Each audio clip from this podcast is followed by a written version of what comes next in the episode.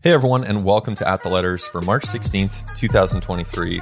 Ben Nicholson Smith here with you on this podcast, produced by Christian Ryan and Nick Andrade. And I'm joined by Arden Zwelling. It's like you never left, Arden. I it seems to me as though you're basically in the same hotel room, same spot that you were a week ago, although I'm led to believe that you did actually make it home for a bit.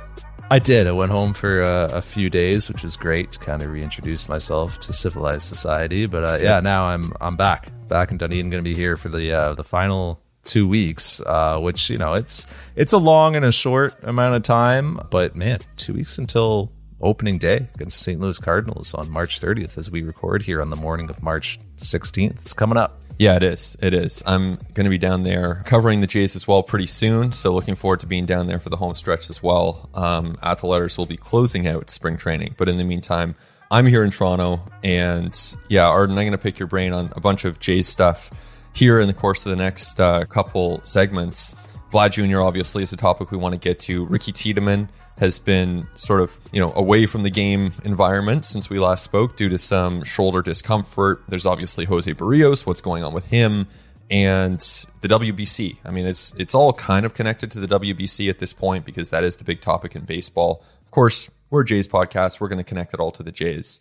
And really, there's no better place to start than Vlad Jr., uh, who is back in games as of Wednesday. He was in a game. Um, so I guess to begin, how did Vladdy look and sound being back in games for the first time in kind of almost two weeks?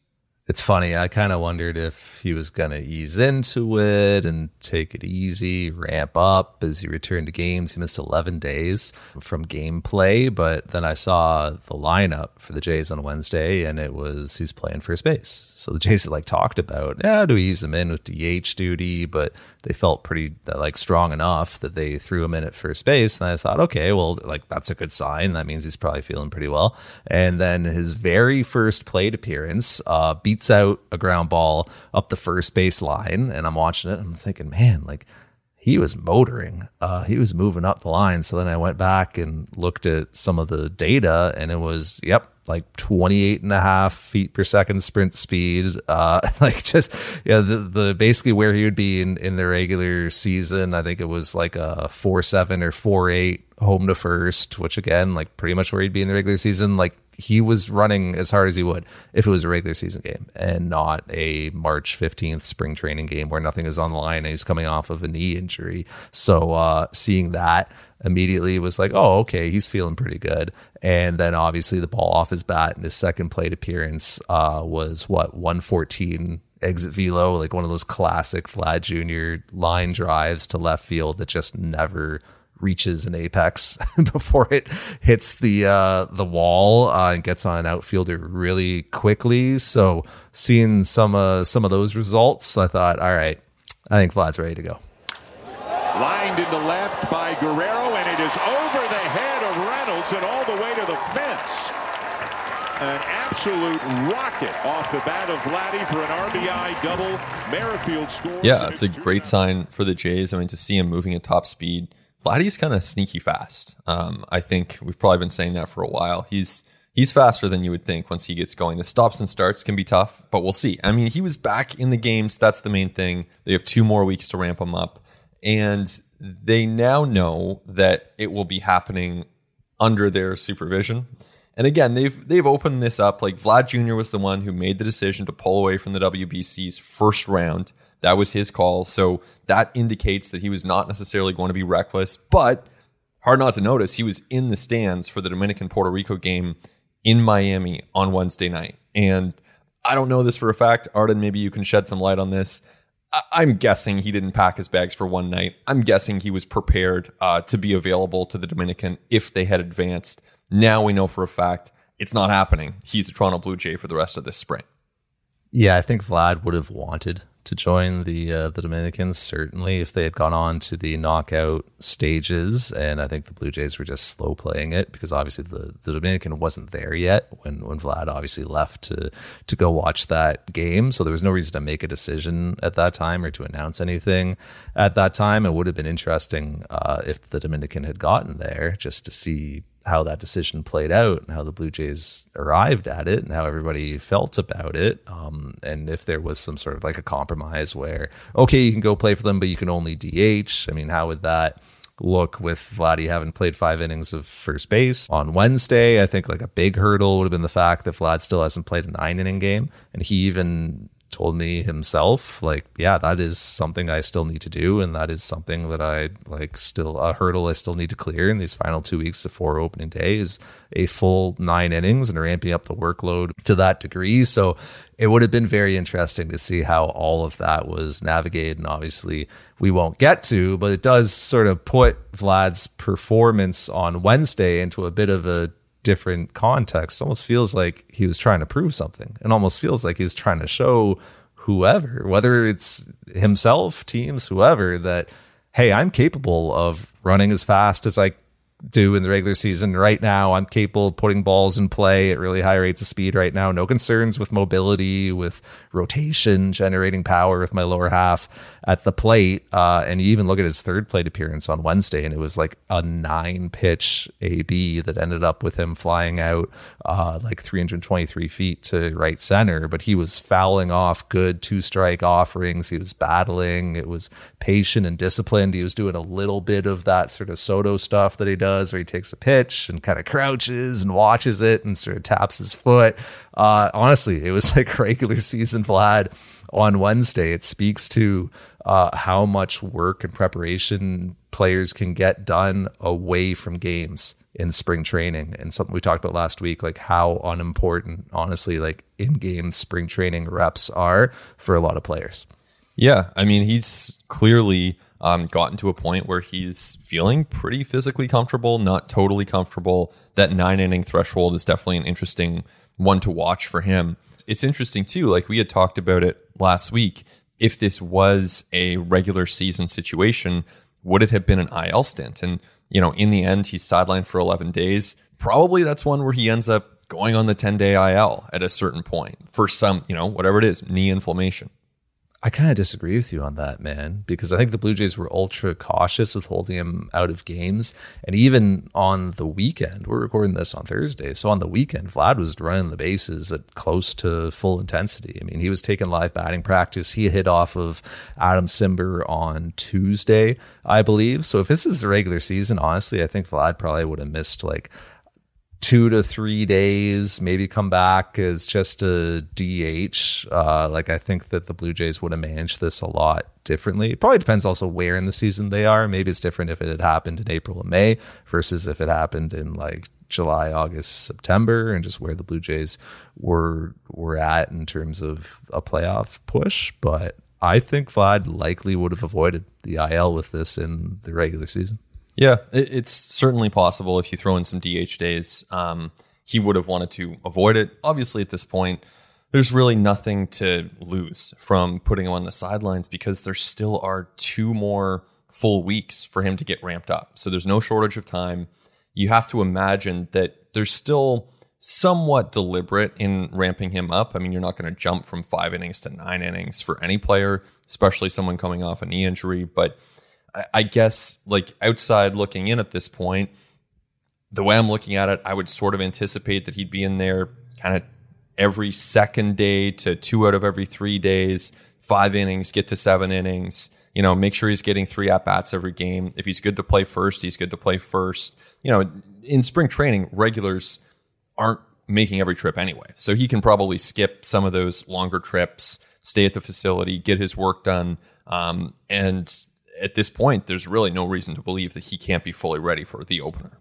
Yeah, I think it's honestly the rest of the way just about sort of conditioning the body to being on your feet for nine innings um, and to just like the cardiovascular demand and the, the, CNS demand of a of a baseball game. I think that's really the biggest thing because like Vlad's bat, you know, like I said, like what 114 uh, to left, and Vlad now has three of the five hardest hit balls in Jay's camp. Like even before the injury, I mean, Vlad was like taking David Bednar deep, and uh, he smoked one off Drew Rasmussen at one point. Uh, like Vlad's locked in. Like it's in today's game, like players just have so many resources outside of gameplay with which to get used to velocity and get used to like seeing stuff. Obviously, you can't recreate like that pressure and anxiety being in the box and seeing a live arm, but you don't have to step in against Gerrit Cole in spring training to see Gerrit Cole type of stuff. You can just dial up the iPitch machine. And like for people who don't know like what an iPitch machine is, like it's it's a pitching machine that you can input as anybody's repertoire into it and it will shoot baseballs at you from anywhere from like 73 mile per hour curveballs to 100 mile per hour fastballs. And th- you know anything with like spin super low spin rates if you want to see a fastball that's not going to drop as much as it goes towards the plate to super high spin rates if you want to see a, like a breaking pitch that's going to you know move a ton. So you literally dial up the iPitch machine and you punch in like Gerrit Cole's 98 mile an hour fastball and his like whatever his 88 slider and whatever his changeup and his curveball are. And that machine will just randomly chuck those pitches at you. And you can face that type of velocity and that type of action in a batting cage uh, on a backfield somewhere. If you want to work on a certain sequence against Gerrit Cole, if you just want to see his fastballs and sliders, if you want the machine to throw you first pitch slider, second pitch slider, third pitch fastball, you can dial that in as well. You can have a coach putting different sequences in that are going to surprise you so you can test your pick, pitch recognition abilities. Like players just have access to these resources these days that allow them to prepare and get their swings to a place where they're game ready. Um, it, it's not like it was 20 years ago. So it, doesn't surprise me. Like I don't think that Vlad needs to see that much live pitching for the rest of uh, camp. Is what I'm trying to say. I think he literally just needs to feel the workload of nine innings. Well, yeah, and I think you know we're at a point now where if spring training started for veteran hitters, obviously different for pitchers because you have to ramp up, but for most veteran hitters, if you drop them in now and said, "Look, you only get two weeks to prepare," it wouldn't be ideal, but most of them could probably make that work. You know, you play five days a week, you get your regular at bats in. That's you know, for for a lot of guys, that would be enough. That's what Brandon Belt has said. That's you know, for for the likes of Vlad Guerrero Jr., you don't want to cut this short by another week, but at this point, he should be totally fine. So seems like limited concern there for the Jays, but you know, with Ricky Tiedemann, it is a, a interesting injury question and not one that you ever want to see when you're talking about a 20 year old prospect but the Jays did put him on the sidelines with some shoulder discomfort within the last week, and he's going to ramp back up uh, with some long toss and, and continuing to throw. So, described as relatively minor, not something that seems to be a huge source of concern within the organization, but you're still talking about a young pitcher, a guy who's never thrown more than 79 innings in a season, and who presently, as we record this, is not at his most healthy. So you never want to see that if you're the Jays. No, and the Blue Jays are very mindful of Ricky Tiedemann's workload for that that reason. Like you said, 79 innings in his first professional season. Prior to that, his biggest season was at junior college where he threw 37 innings. That was like a pandemic shortened year. So there just isn't that like foundational workload um, to build upon, like there was with Alek Manoah, who like threw a bunch of innings at the college level before he got into the Blue Jay system. Then obviously was disrupted by the pandemic as well. But there at least was that foundation, that inning space there. It's not there with Ricky Tiedemann. So that's why the Blue Jays are being like as cautious and as mindful of his workload as they are. You saw that last year when they midway through the season after he pitched in the futures game, they brought him back to the lab in Dunedin and gave him like a few weeks to just kind of reset and to work with their biomechanic people and to make sure his release point's good and the velocity's good and all his strength stuff was sound, but also just to back off like the innings load a little bit and the workload a little bit. And we know right now, like, look, it's not 2006. Like innings are a poor measure of workload. They measure outs. they don't measure workload really because look, some outs come on one pitch and some outs come on 12, right? And like some outs are in the second inning pitching with an eight run lead, and some outs are in the sixth inning with the bases loaded pitching with a one run lead. And those are different, totally different levels of stress and anxiety and intensity the pitchers are dealing with. Even tracking throwing in between outings, tracking warm up pitches, tracking what you're doing in the weight room afterwards, like all of that catapult data, all of that stuff like goes into the formulation and the management of Ricky Tiedemann's workload going forward. It's all a long winded way of saying, yeah, I'm not surprised the Blue Jays are backing him off with this shoulder thing uh, because the Blue Jays are just very invested in making sure Ricky Tiedemann has a smooth, gradual build up to hopefully someday be an Alek Manoah and hopefully someday throw in 198 innings at the big league level. But he's still like in the very nascent stages of like just building the the basis that that will be built upon. So uh, look, I, I'm not surprised that, the Ricky Tiedemann's being backed off here, but I also don't think that it's that concerning of a situation as we sit here right now. Yeah, I mean the way the Jays are framing it, they're not overly concerned. Um, I think the moment you know you're a pitching coordinator, you're Pete Walker. I don't know who he went to within the Blue Jays organization, but you're a Blue Jays coach, presumably and Ricky Tiedemann comes up to you and says, My shoulder's barking. This is not the day and age where you're going to say, All right, doesn't matter. Get out there, tough it out, son. Like you're gonna you're gonna pitch for us no matter what. Like you're going to create some room for him to recover. You're gonna slow that down the moment you hear that there's some discomfort. Not sure if there's been any imaging that's done. Presumably that's something you'd want to think long and hard about if you're the Jays, just to make sure that there's nothing structural there. But he's on his way back to throwing in competitive environments. So that is, uh, you know, relatively speaking, a good sign. But until he's back out there on a mound, for me, until he's back out there in a competitive environment, whether that's minor league spring training, a minor league game, those would be the logical next steps because he's no longer in major league camp. But until then, this is a variable. This is a, a question. Um, and if as the Jays suggest, it will be you know resolved relatively quickly. That's best case scenario, but when you're talking about pitchers who are this important to the you know long term and even potentially short term of this organization, just want to see them back on a mound before you can fully breathe easy on that front. But don't you think the Blue Jays are actually happy that Ricky Tiedemann raised this with them? Sure. Um, all right. I think they would be really encouraged by that because it's the sort of thing he easily could have just pitched through.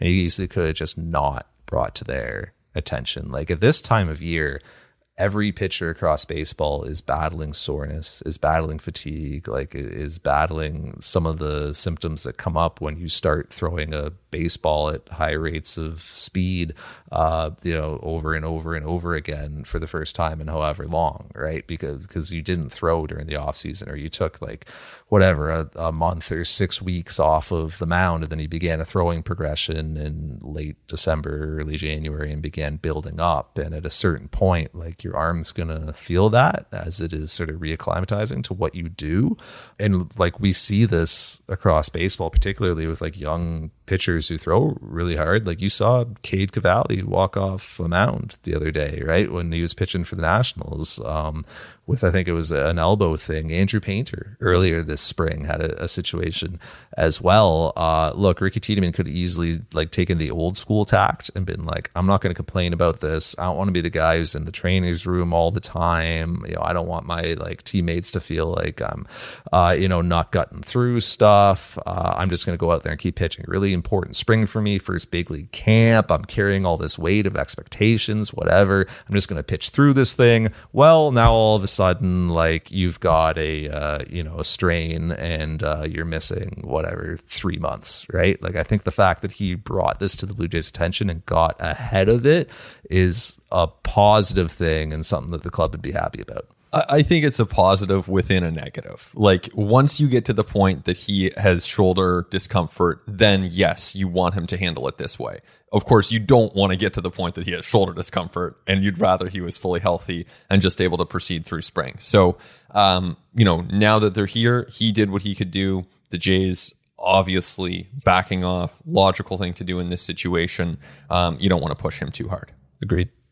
All right. So Jose Berrios uh, is healthy, but the results continue to be pretty disappointing And this happened a few days ago now, but I still think it's worth touching on just because Jose Berrios is very important to the Toronto Blue Jays. And some of the issues that we saw in 2022 did continue in his start against Venezuela. If you look at the fastball command, he was leaving some pitches up. I know the pitch to Santander, which was hit for a home run in that game, was below the strike zone. Great piece of hitting by Anthony Santander to go get it and and hit that over the wall. But doesn't change the fact that Jose Berrios was out there issuing some walks, leaving some fastballs over the heart of the plate, and and getting hit really hard. I mean, he pitched one plus innings, one and a third innings. Don't have it in front of me right now, but it was not a strong start for Jose Berrios. He launches that one high and deep to right field. Melendez back at the wall. It is gone. What a couple of days for that guy. Venezuela. It's March. You know, we're in the middle of March. If this was a game against the Pirates, we would give him a pass. We're not reading too much into these things. Um, but again, like it's not good. like I'm not I'm not here saying that Jose Berrios is destined to have a bad year because he had one bad start against Venezuela, but it's not what you want to see. You mentioned the pitch to uh, Santander, which is the one that really stood out to me. Like, oh, oh, curveball to Anthony Santander, which as soon as I saw that, I was like, that is such a strange pitch to throw. When you went back and looked at it, did the game plan, did the way Jose Berrios was attacking hitters, did it stick out to you like it did to me? No, uh, I was more looking at pitch location than I was thinking Yeah. about the game plan. And the pitch location was it was spotty. The location wasn't there, and that's what I'm looking for with Berrios is the fastball command. And I agree with you that some forcing fastballs were left in some bad places. Uh, he was picking it a little bit, and that is like something the Blue Jays have worked on with Jose Berrios. And yeah, you, you need to see better fastball command from him. But I mean, the other thing that you were seeing from Jose Berrios with his fastballs was like everything was uh, in to right-handed hitters. Like go look up the pitch chart. Like 90% of the time he was working into righties with his fastball. When is Jose Berrios ever going to do that in the regular season? When has he done that in the past? Go back and like look up Berrios against Santander last year, which I think there was like 12 plate appearances, like a, a decent enough sample of how the Blue Jays want to attack Santander. Tell me if there is one curveball, not even just 0 one curveball down and in to Santander because there isn't. And tell me if they're like working in to right-handed hitters. They're not. They're working away. That's what Jose Berrios does. It's uh, you know, it's it's fastballs away against Santander. It's fastballs up and changeups away against a hitter like that. It's not an 0-0 curveball in like down and into a left-handed hitter where he loves it and where he crushes pitches. I just thought that like the approach, the game plan in that outing was completely bizarre, completely like just a 180 from the way I've seen Jose Berrios pitch this spring, the way I know the Blue Jays want him pitching, the way he was pitching last year. It was just kind of like inexplicable to me the the the attack plan in that outing. So like that's one thing that I kind of take away from that that makes me maybe not quite as concerned about the results as I otherwise would be. The other is just like you said, the time of year and if this had happened against the Pittsburgh Pirates in front of 5,000 people, like it would be a little bit different. And we, we must acknowledge it is the WBC and Jose Berrios isn't going out there like, oh, I'm just going to work on my curveballs down and in to left-handed hitters. Oh, I'm just going to work on fastballs mm-hmm. into right-handers. Like he's trying to get outs and he's trying to do it efficiently. Uh, but it's also probably worth noting that like, you know, Nick Martinez got steamrolled that day too, right? Like Brady Singer got crushed that day by the Joey Meneses of this world. And here's Berrios facing Jose Altuve and, you know, Andres Gimenez and Luis Rice and like some really, really good hitters. Santander, like really good hitters. So I think there's good and bad in it, but I just, I just keep coming back to just how curious the pitch choices were, the sequencing was, and the game calling was. And, and so let's say, for argument's sake, let's go with that. Let's say that it was not good. Let's say that it was never going to be effective. Even if that's the case, though, you would want to see better fastball command from Berrios. And so that's where I'm kind of like, oh, you know, not great because regardless, like you said, this is a game you're trying to win. He's clearly there to compete. Uh, that's that's never in question. And yet he's not able to locate it the way he wants. Um, you know, too many pitches over the heart of the plate. You'd rather see them down in the zone on the corners, ideally, or up above the zone where you're going to get some swing and miss. You just didn't see that from Jose Berrios. So, you know, he's got a couple more weeks, and now you know Puerto Rico will be will be advancing. So some of that time will be spent in the tournament with them. I guess as you continue watching him, what are you looking for? I'm looking for him to get back to what the Jays want him doing and Yeah. not pitching the way that he did against Venezuela, which was completely bizarre. Like the Jays just have a very clear plan for how they want him, like what lanes they want him in, how they want him tunneling, the sequences they want him throwing. Like I promise you that Danny Jansen and Alejandro Kirk are not going to call the same game mm-hmm. that was Vazquez calling for him, right? Like the the Vazquez, the Christian Vazquez called for him with with Puerto Rico. Like that's just not the way the Blue Jays want Jose Berrios pitching. It's not the way they want him attacking. If I'm the Blue Jays, I'm almost like it's not it's not good that he got that he got rocked, but I'm almost like, well, if th- if I can use this to even get a bit more buy-in from Jose Berrios into what we're trying to do with him, yeah, maybe that's how I'm spinning it positively if I'm the Blue Jays, right? Because like that that's what you're looking for. You're like, how can I carry something like positive forward out of this? That's what I would be doing if I was the Blue Jays. I'd be bringing him back into my environment and saying, all right, so why did you guys pitch that way? You've now seen that you should not be pitching that way. Here's what we want you doing, and here's what we have established throughout spring as your attack plan. And hey, maybe now you have a bit more buy-in in it because you've seen how it goes when it's the other way. Like the stuff was fine. Honestly, like the Yeah. the curveball was was moving, the velo there. was fine. Yeah, like you said, I agree with you. Four seam fastball command, not great. Thought the sinker command was honestly okay. Um, it was the four seamer that was tough, but like Jose Berrios has to throw his four seamer. He's not just going to shelve that pitch. It's part of his repertoire. It's an important part of what of what he does. So, um, like if anything, I'm just talking to him when he gets back to Dunedin and saying, "Yep, like this is why we're trying to get you to do things a bit differently because pitching that way doesn't work." Split screen video. On the one side, Venezuela is just lighting him up. On the other side, it's called strike three with Kirk and Jansen behind the plate. Love it. Little set some fire behind him. That's that's the way to go.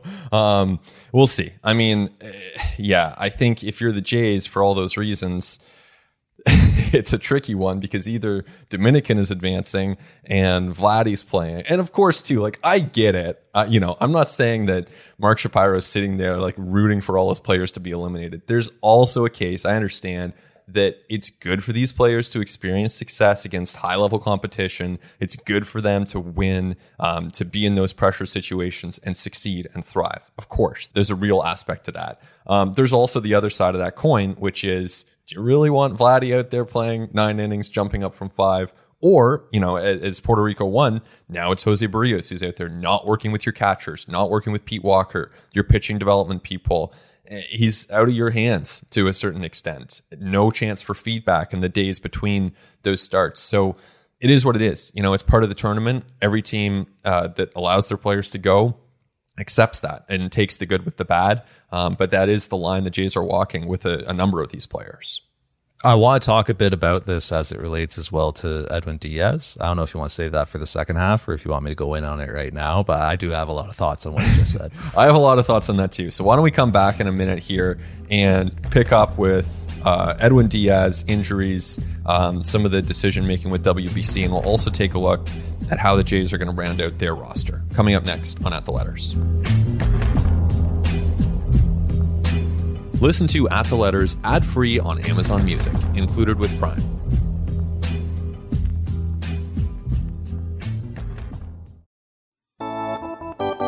Welcome back to At the Letters. We should say that we welcome your thoughts and questions. You can reach us at the letters at sportsnet.ca. You can also review us, give us ratings on iTunes, download us, whatever you're doing to support the podcast. We appreciate it. We got a lot to get to today, and throughout the season, we'll obviously be here every week. So feel free to reach out. But let's start with really the big news in baseball, um, Arden, which is Edwin Diaz. I mean, a hundred and what was his contract? 102 million. It was a big contract with the Mets, and he's a great closer. And he showed as much when he shut down the Dominican team in their game against Puerto Rico and got the save and started celebrating. And very unfortunately, got injured, needed assistance off the field with a wheelchair. We're not exactly sure as we record this on the morning of March 16th what the uh, prognosis is, but it doesn't look good. And you know, it raises a lot of questions. I mean, you're going to hear some people say, probably not on this podcast, although I'm not sure exactly what you think, Arden, but you'll hear some people say that this is a reason why teams should not send players. This is why teams should back off. It's tough and it sucks for the Mets because he is such an important part of their team. At the same time, you know, it's like you're going to have to allow these guys to compete whether it's in Grapefruit League games, whether it's on the backfields. You have to compete to 90, 95, 100% to get ready for the regular season. And competing means exposing yourself to a certain amount of risk. And that risk does not disappear in a backfield. It does not disappear if you are playing in Bradenton as opposed to in Miami. So to me, this is a very regrettable situation. It doesn't fundamentally change the way I view WBC, um, you know, participation or how teams should approach it. It's just one of those things that is really rough for the Mets. Yeah, you mentioned it's five years, $102 million was the extension that Edwin Diaz signed, which is like absurd money for a reliever. But Edwin Diaz is an absurd reliever. Like it's exceptional money for an exceptional dude. And so, like, yeah. I just, I pulled up Fangraphs to like double check those like contract figures and then like just started sort of perusing the uh you know the the old the lines here. And like I knew like Edwin Diaz I would have said is the best closer in the game. And then it's like oh three war as a reliever last year which is crazy. Three yeah. wins as somebody who is pitching 60 times, you know, get into 60 games. Like that is crazy. And then it's, oh, yeah, a 1 3 ERA. That's really good. A 0.9 FIP. You kidding me? Unlucky with that 1 3 ERA. right?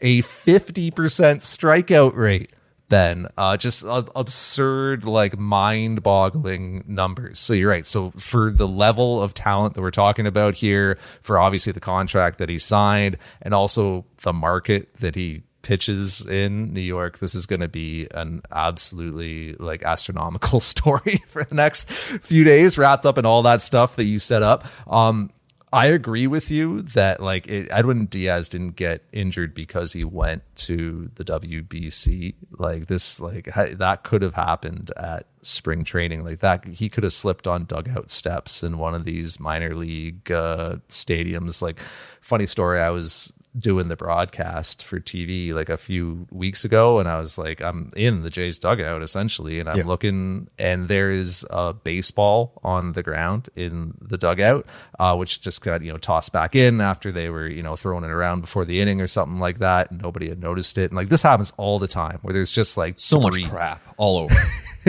right? There's just debris on the ground of the dugout. And I like it bothered me so much that I walked over and picked it up and just put it on like the, the, on the bench because I was like, somebody's gonna step on this thing. And it's so cramped in that little minor league dugout there. And there are in spring training so many players in the dugout and so many coaches. And the Jays have a lot of staff in there. Everybody's wedged in, crammed in. They're kind of, you know, slinking by each other and nobody's noticing this baseball. And I think baseball players actually have this weird sixth sense for like baseballs on the ground yep. where they don't for step a lot on them. Of things. They're very physically aware people. It's uh, it's yeah. pretty impressive. The opposite of clumsy, whatever the we don't have a word for the opposite of clumsy, but whatever that is. No, and I, so I don't think that like it, it bothered them, but it bothered me a lot where I was like, somebody's going to turn an ankle, somebody's going to do an ACL on this thing. So, but like that's that type. My point is that type of stuff can happen at spring training, uh, and does happen. Sprinkler heads, you know, guys who get hurt in weight rooms and stuff. All kinds of crazy stuff happens in spring training. Guys who are like slicing fruit, and who was the Jays player who like cut himself slicing something in his kitchen uh, years ago. You know what I'm talking about? Did Aaron Loup or Brett Cecil? That's ringing a bell. I'm also remembering Kevin Pillar sneezing You know, like Yeah. what are you going to do? Tell your players not to sneeze? Hold it in, guys. Like it's at a certain point. I kind of compare it to, you know, anytime I'm I'm thinking about buying shoes, you know, you're maybe looking at some nice shoes, and I, I always tell myself, you got to be prepared for these shoes to get completely dirty because that's what you're wearing them on your feet, right? It's kind of like that with baseball players. You're putting them out there into the world. You don't know what's going to happen. Like don't don't you know get into this business unless you're prepared for some amount of risk. It's just what happens. Exactly. So for all those reasons, like I, it's not about the injury, but I do think from a club perspective, with players going to the WBC, it's more so about the level of care that the athlete will receive if something like this happens. It's not the, you know, something like this happening, it's what happens after it and even what happened before it to lead up to it. But in this case with Diaz, especially, I think it's what happened after it because look, I like I am not a physical therapist, I'm not an athletic trainer, I don't have a kinesiology degree. I could be wrong here. But just and this is just last night that I watched this and maybe my thoughts on it will evolve, but the standard of care that Edwin Diaz received immediately following that injury was honestly shocking to me. Like professional athlete suffers serious looking leg injury and the response is to lift him up by the leg and try carrying him off the field. Then they try letting him walk off the field. Ultimately, he is loaded into a wheelchair, a wheelchair with somebody holding the leg as he's being carted off the field. It was one of the most like surreal scenes. And again, like I don't have kinesiology credentials to truly judge this. Maybe that was all fine and above board, but like I was kind of shocked. I gotta stop you. I, I I cannot imagine that in kinesiology school they would allow that. Like I think that your instinct is pretty right here, and maybe we'll maybe our inbox will be flooded by all our kinesiology listeners, and I welcome that. But I mean, there's no way that's how you would want to treat these these injuries. right. Don't you leave him where he is. Yeah. Calm them down, breathe, talk to them. What are you experiencing? What sensations are there? Get a professional, an athletic trainer who has credentials to assess this situation and determine next steps before Edwin Diaz even moves. Because maybe there's a reason to immobilize the leg, right? Like maybe there is a concern of something structural that could be worsened by moving that leg. Maybe you got to get a cart out there and you got to strap them on, right? And and have them carted off the field. Like you want to take every precaution in that scenario. I'm pretty sure you don't want to just lift him up and throw him in a wheelchair. So I think that for clubs that is the big concern. Is just like the standard of care and the resources that athletes are going to have access to if things like this happen. It extends to Berrios as well. I would bet the blue jays aren't very happy with Christian Vazquez and yadier molina and whoever else went into that game plan that jose Berrios carried into that outing so I, I just think that like the environment the individuals that the athletes are going to be working with i think that is the big part of the concern for clubs Yeah. And there's a part of me that's sort of tempted to draw a line here and say, hey, this is why you don't spend $102 million on relievers. But I actually want to stop myself in my tracks there because we're talking about the New York Mets here. And that's exactly what the New York Mets should be doing. They've got tons of money. Edwin Diaz is a great pitcher. Go out and do it. Sometimes they're going to get hurt. That you live with it. You know, does he miss a month? Does he miss the year? We don't know at this point it's the cost of doing business. You want a three win reliever on your team, you accept the risk that comes with that $102 million investment. Yeah, and well, just even you look around the Blue Jays facility, how many trainers, Ben, do you run into, and like how many staff members, and like we've done tours of the player development complex, and like just all the resources that players have access to. Like if Ricky Tiedemann goes to the WBC and feels some sort of shoulder fatigue or soreness, discomfort, whatever he's going through, well, maybe he doesn't have access to the same resources that he does in the Blue Jays environment. Not all those variables are controlled for. Maybe he's like, ah, it's WBC. I'm pitching for my country. I'm just going to push through this. And now maybe he's like sidelined until August with uh, whatever he's done to his shoulder. So I think that that's like a very big reason why teams are so reticent uh, when when their players are going to the WBC. Agreed. Agreed. You know, it has been a really compelling tournament. I haven't watched every single inning of it, but I've been watching every day and watching, you know, Team Canada play, watching good chunks of the American games, Dominican games. Sometimes you have the Japan games on early. That's a super fun team to watch. I guess like before we zoom in a little bit on Otto Lopez and his connection to the to the Jays, their battle for that final roster spot.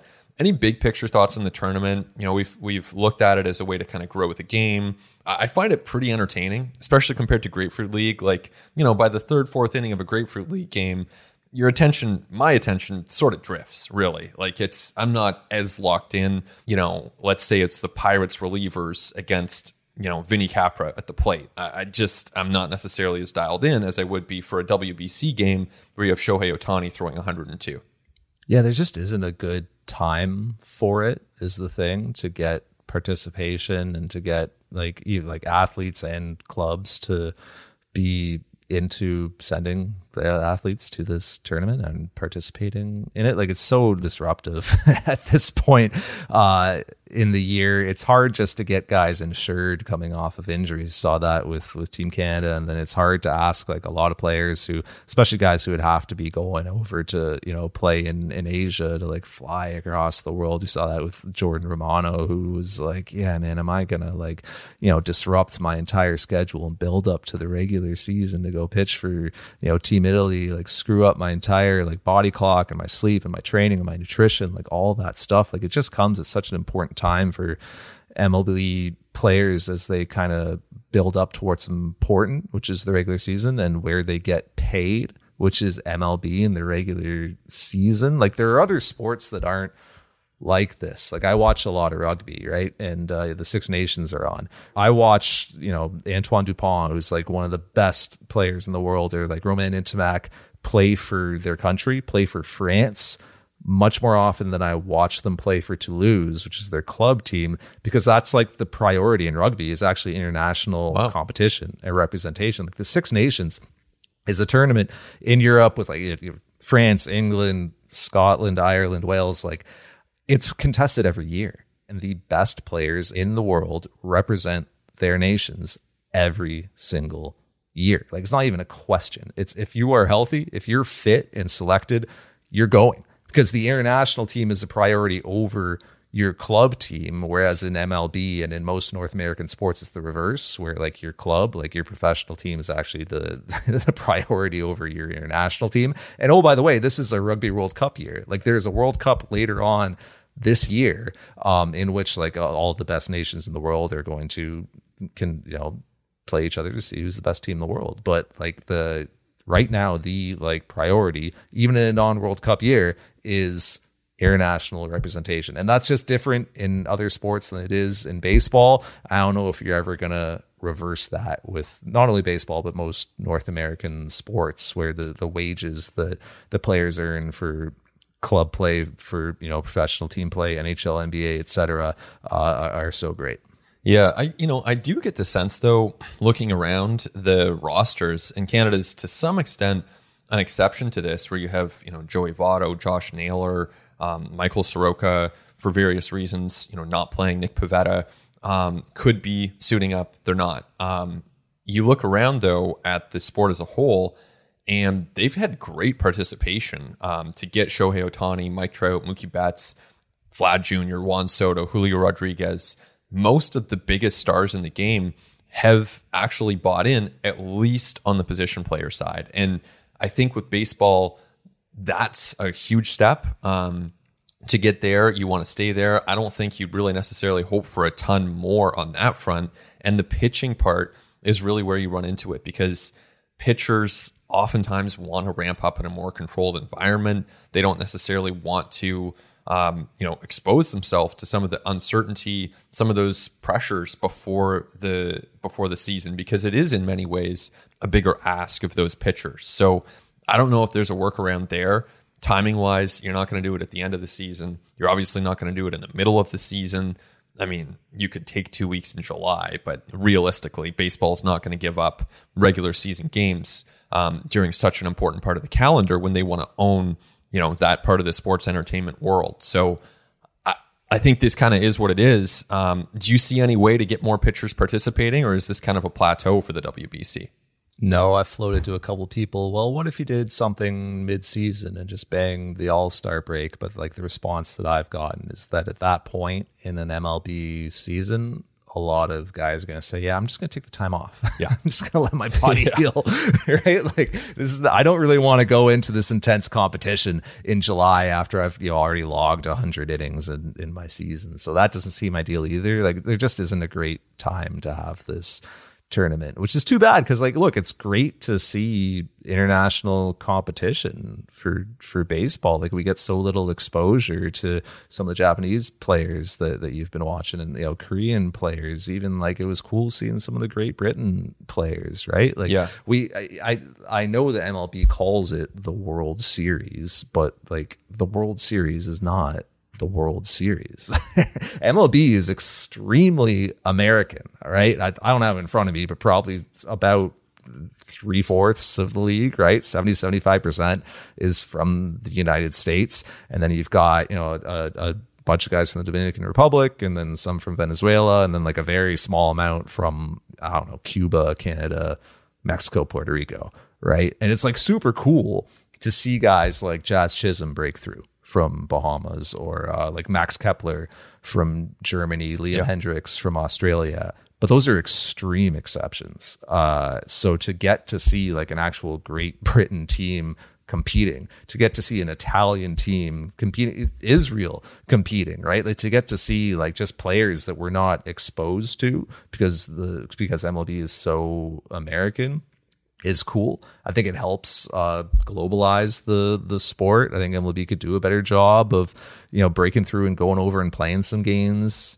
in Europe, like we've seen from from the NFL. Um, like I think it's it's always going to be an uphill battle in Europe with like you know, with soccer, with cricket, with rugby, with how popular those those sports are. But I would think there's also maybe a little bit of natural crossover athletically from cricket, right? Just a little bit. Mm-hmm. Um, it's tough because baseball, like it's not a raw athleticism sport, right? It's a fine motor skill sport. So you really have to begin developing like skills as a pitcher and as a hitter very early in your life. And you have to work on them for a very long time. There's not very many like Pascal Siakam stories in baseball where yep. it's like, oh, I just picked up a basketball at 18 and now I'm Pascal Siakam. Like you don't find that in MLB. Typically it's, yeah, I've played this all my life and it's taken that long to get good at it. It's not like football where you can just be 6'6", 280 uh, of, you know, explosive fast twitch muscle and we can get you up to a point where you can play in the NFL.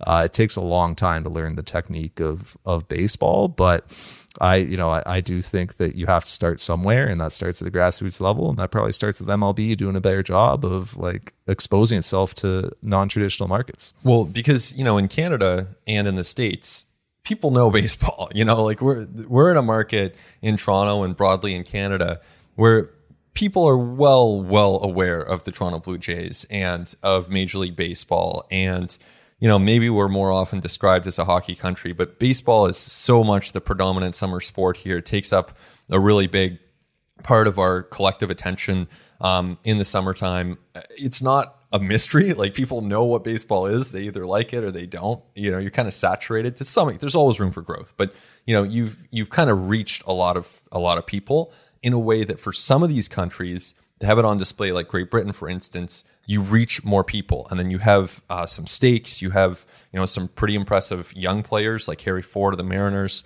Looks like an impressive young catcher for them. Um, that can be really cool and potentially increase, you know, generation to generation. We're not talking next year here, but that is the long game that they're playing as they try to grow the sport. And you know, one other thing that I'm kind of uh, struck by on that front is, and I know it wouldn't have been possible this year because they're doing the renovations at Rogers Centre, but I'm thinking back to 2009 where the Rogers Centre in Toronto was host uh, to some World Baseball Classic games, an incredible atmosphere. I was there as a fan at the time, um, and you know, it's something that I really hope in the next iteration of the tournament that Canada is able to host some games because, you know, you want to reach more fans. I think that'd be a great way to do it going forward. Yeah, absolutely. All right. So Otto Lopez is our tie in here to the Blue Jays because I mean, this is one of those really interesting situations in that you're facing very high level competition. So if you're a player like Otto Lopez, you're facing basically major leaguers, guys like Urquidy, who are established at getting the best hitters in the world out. And Otto Lopez was great in that situation. To me, it wasn't a total shock because even going into this tournament, he was a guy that I was looking at. But to see him do that on this stage kind of reinforces to me that this is a guy that should be front and center in the discussion for that final utility spot on the Jays roster. Yeah, I know we talked about him. I don't know if it was two weeks ago or it was one of the early spring training podcasts where, because I remember having some conversations early in spring training and people telling me, yeah, Otto Lopez doesn't get the love that he deserves. Like he gets overlooked by you guys in the media a lot. And I was like, yeah, you know what? At the AAA level, like he's on base all the time. It's a very professional plate appearance. He grinds pitchers. Uh, he's like hit 300 and in the minors despite putting a ton of contact on the ground. Uh, and then I went and kind of talked to Otto a little bit about it before he went to the WBC, and he kind of told me about playing winter ball and working on some swing changes and some things he's trying to do to add some more line drive contact and add some more loft and not have so much of his contact be on the ground and tap a bit more into some of the sort of extra base juice that the Blue Jays think that he has in his bat.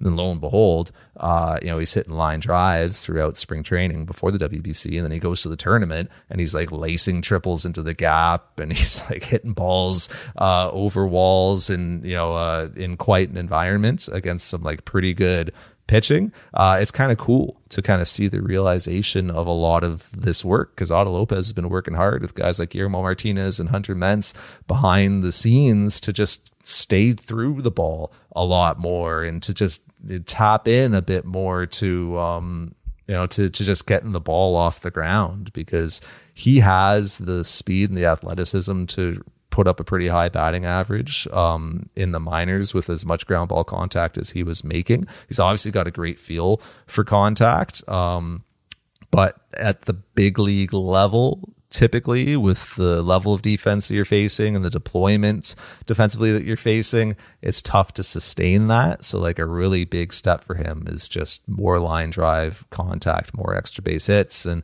you're starting to see that. So it's going to be interesting to see how that can carry over into uh, into the regular season.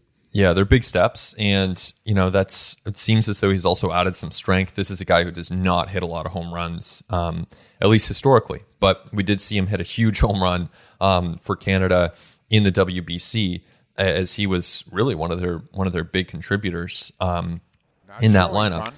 Drive to left. That ball's deep. That ball's gone. Three run shot. Oh, Canada.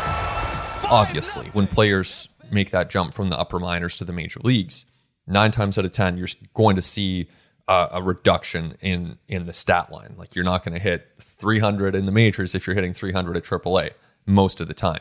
Um, there are exceptions to that, maybe Bo Bichette on that list. But um, in the case of Otto Lopez, if he were to get to the major leagues this year, I really don't see a reason that he couldn't go out there and hit 260 with an on base percentage, maybe 320, 330, slugging percentage, maybe 400. That doesn't sound amazing, but to me, that is pretty useful from a 26 man on your roster who can play some second base, some shortstop, some outfield. I'm not saying he's a gold glover at any of those positions, but he can do it. He can handle that situation. And he really seems ready against advanced competition. So to me at this point, you know, and there are a couple weeks left, there's, and as we always say every year on At the Letters, it's probably not a ton of point in obsessing over does he break the opening day roster? Is he that final? Doesn't really matter. The point is, he seems to me to be ready to contribute at the major league level right now for the Jays. Zips thinks he could be a 253 average, 309 OBP, 343 slug in 112 games played at the big leagues level. So a little below what you were projecting, but yeah, not that far off. And the minor league numbers enforce that. And I think that the minor league walk rate and strikeout rate would be like really big inputs into that projection. And we've seen that Otto Lopez can work an approach and can draw a bunch of walks and use his contact ability to not strike out very often. Those are typically pretty good predictors moving up. And and look, like if I had if I was only going off the numbers, then you probably land where Zips does. But having seen Otto Lopez produce in spring training games and then in WBC against high level competition, I know it's small sample. We're talking 30 or 40 at bats, but they've been really good at bats. So to me, I actually I'll stick with my projection over Zips on this one. I could see him doing, you know, let's say, yeah, whatever it is, 325 OBP, 400 slug. I don't think that that's unreasonable, uh, given what we have seen from Otto Lopez. Yeah, we'll see if uh, BNS or yeah. Zips is a more uh, reliable model. But there's there's some of the kind of like soft science stuff as well. In that like Otto Lopez like a really um, well regarded teammate and sort of character in clubhouse guy. Everybody loves him. He's a super hard worker. Being he was up quite a bit last year, and I just remember being on the road when he was up, and he was always in that like uh, Bo Bichette, Santiago Espinal group that was out on the field with Luis Rivera super early in the day, getting their work in. I talked to Otto about this before he went to WBC, and he was telling me about how he would get to the ballpark and try to get into the weight room as early as possible, like as early as they would let him in in the day, because he was kind of deferring to the players who were going to be playing in the game that night that yeah. they needed to have the weight room closer to game time. And he didn't want to be in there working when players were getting ready to play in a game. So he showed up super early to get his work done. Like I, it's a small thing. Yeah. But that type of stuff is, as you know, really meaningful in the walls of of a big league clubhouse. Well, you know, you think like if you're a if you're a rookie player and you know you're you're in there at whatever it is 5:30 p.m. on the squat rack, and Vlad Jr. is kind of looking at his watch, wondering when he gets to work, um, get his work in. You know that's uh, that's probably not the best look. You probably want to be uh, a little bit um, a little bit cautious. And I know there's like these guys are teammates. We're in a different era as we should be. It's not like the rookie has to wait. Of course, you can go in there and and use the weights and and do so in a respectful way that's not getting in the way of your teammates. But I think that does reflect a certain um, you know desire on Otto Lopez's part to to fit in with the team. No, it reflects his character, I think, and there's like, like not every player would have that feel. Nobody was forcing Otto Lopez to get there early to work out before like Vlad had even rolled into the ballpark, right? Like they, that's just what he did because he's like, this is the right thing to do. So I think it it reflects his character certainly, um, and I think look the multi positional like versatility is huge. He's he told me he's most comfortable at second, but we've seen him play shortstop at WBC. We saw him play center field for the Blue Jays uh, earlier in camp. He can play essentially anywhere but catcher. Um, he, he probably pitch for you if you needed him to in a in a blowout, but like essentially anywhere on the field but pitcher and catcher, this guy can play. So like that is valuable. The right-handed bat is valuable for the way the Blue Jays are constructed right now and what they might be looking for out of that 13th position player spot. But like something I would throw at you is so like the the 13th position player on the Blue Jays, we saw it last year. It's not a guy who plays.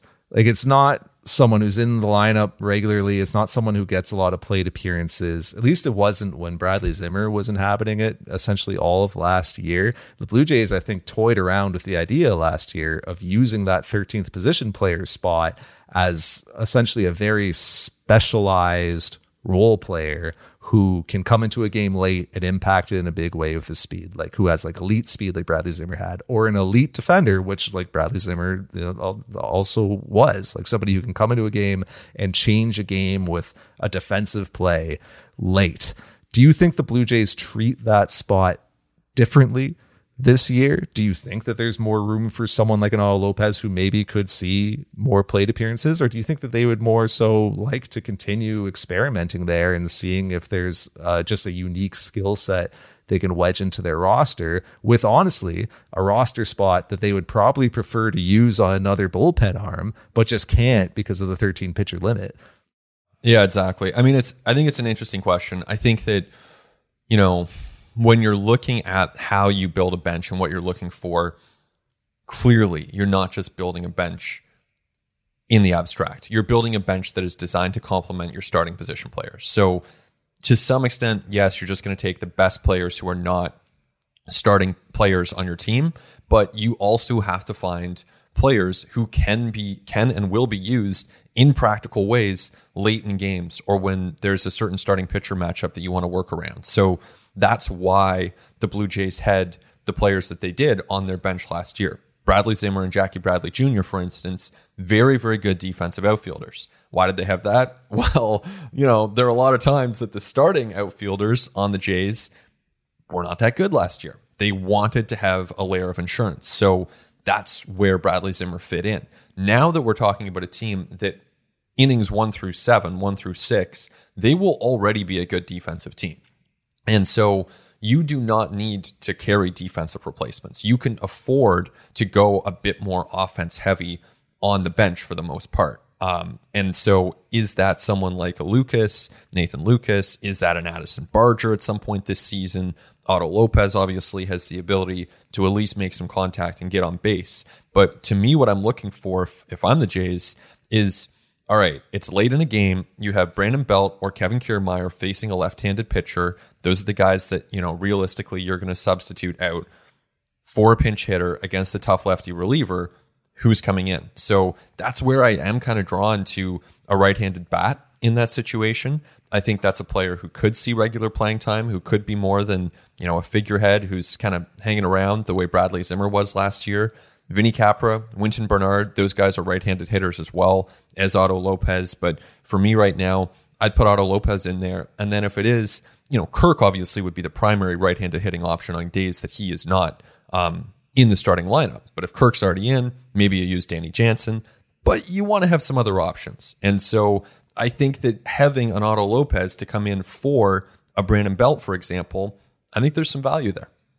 That's a, that's what makes me wonder about how the Blue Jays will use this roster spot because their bench is so much deeper this year. Like on any given day, like John Schneider and Don Mattingly are going to be looking down the bench at late game pinch hit, pinch run, whatever options to be looking at guys like you said, one of Kirk or Jansen, like well, two of Espinal, Biggio, and Merrifield, right? Like, there's going to be a bunch of days where Brandon Belt starts on the bench yep. and is is pinch hitting as well. I mean, Kevin Kiermaier might be like your uh, pretty good late game defensive replacement if he's not starting for you on that day, right? And if it's a, a Varsho center field day or a Springer center field day, which by the way, I think you're going to see a good amount of Springer center field days this year. I think the mistake we make so often in spring training is thinking about that final bench spot as like a meritocratic competition which it really very rarely is. Like it comes down to who has options, what's our depths. Like you're not trying to build the best roster for opening day. You're trying to build the best roster for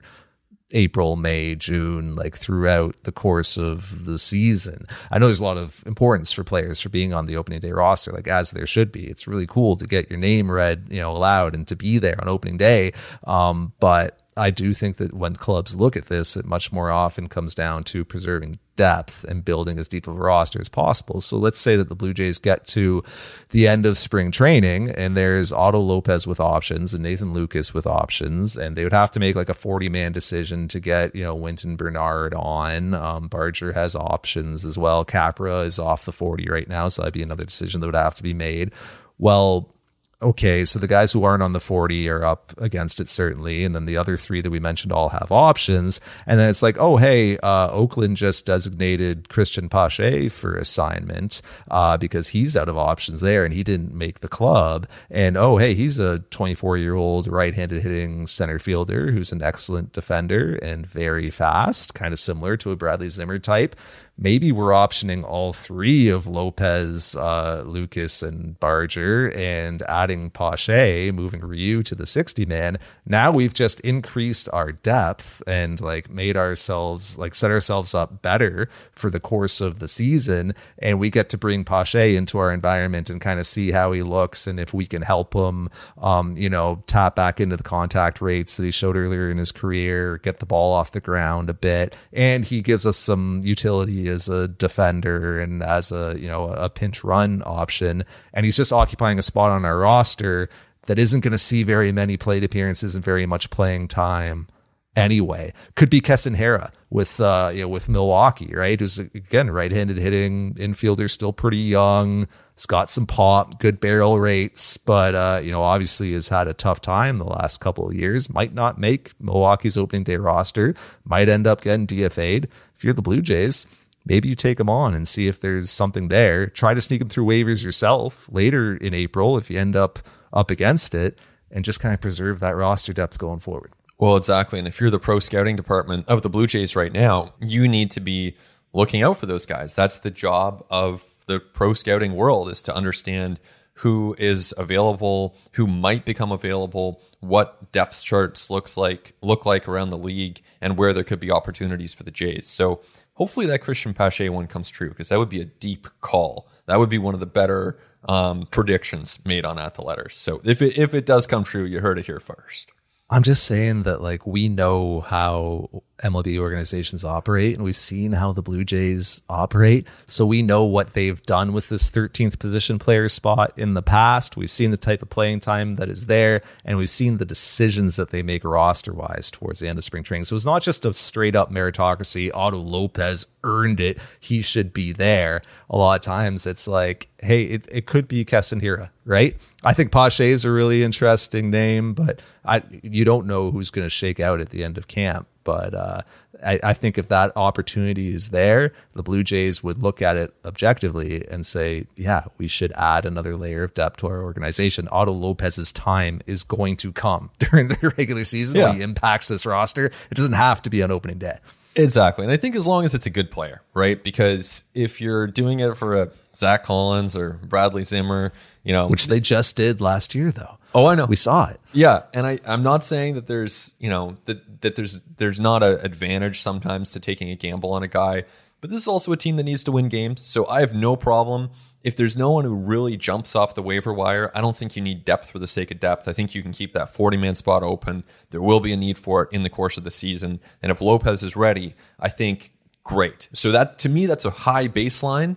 And then if you can improve upon that, so much the better for me, it's even like if uh, Jesus Sanchez gets DFA'd by the Marlins, and it's like this guy's super toolsy and has some of the biggest exit velos in the game and massive arm strength in the outfield, and obviously like a ton of swing and miss. Right? There's a reason why he's being DFA'd, but it's like, can we help him? Could is there something here? Zach McKinstry right? A guy who like for years just couldn't crack the Dodgers roster because it was like so so deep.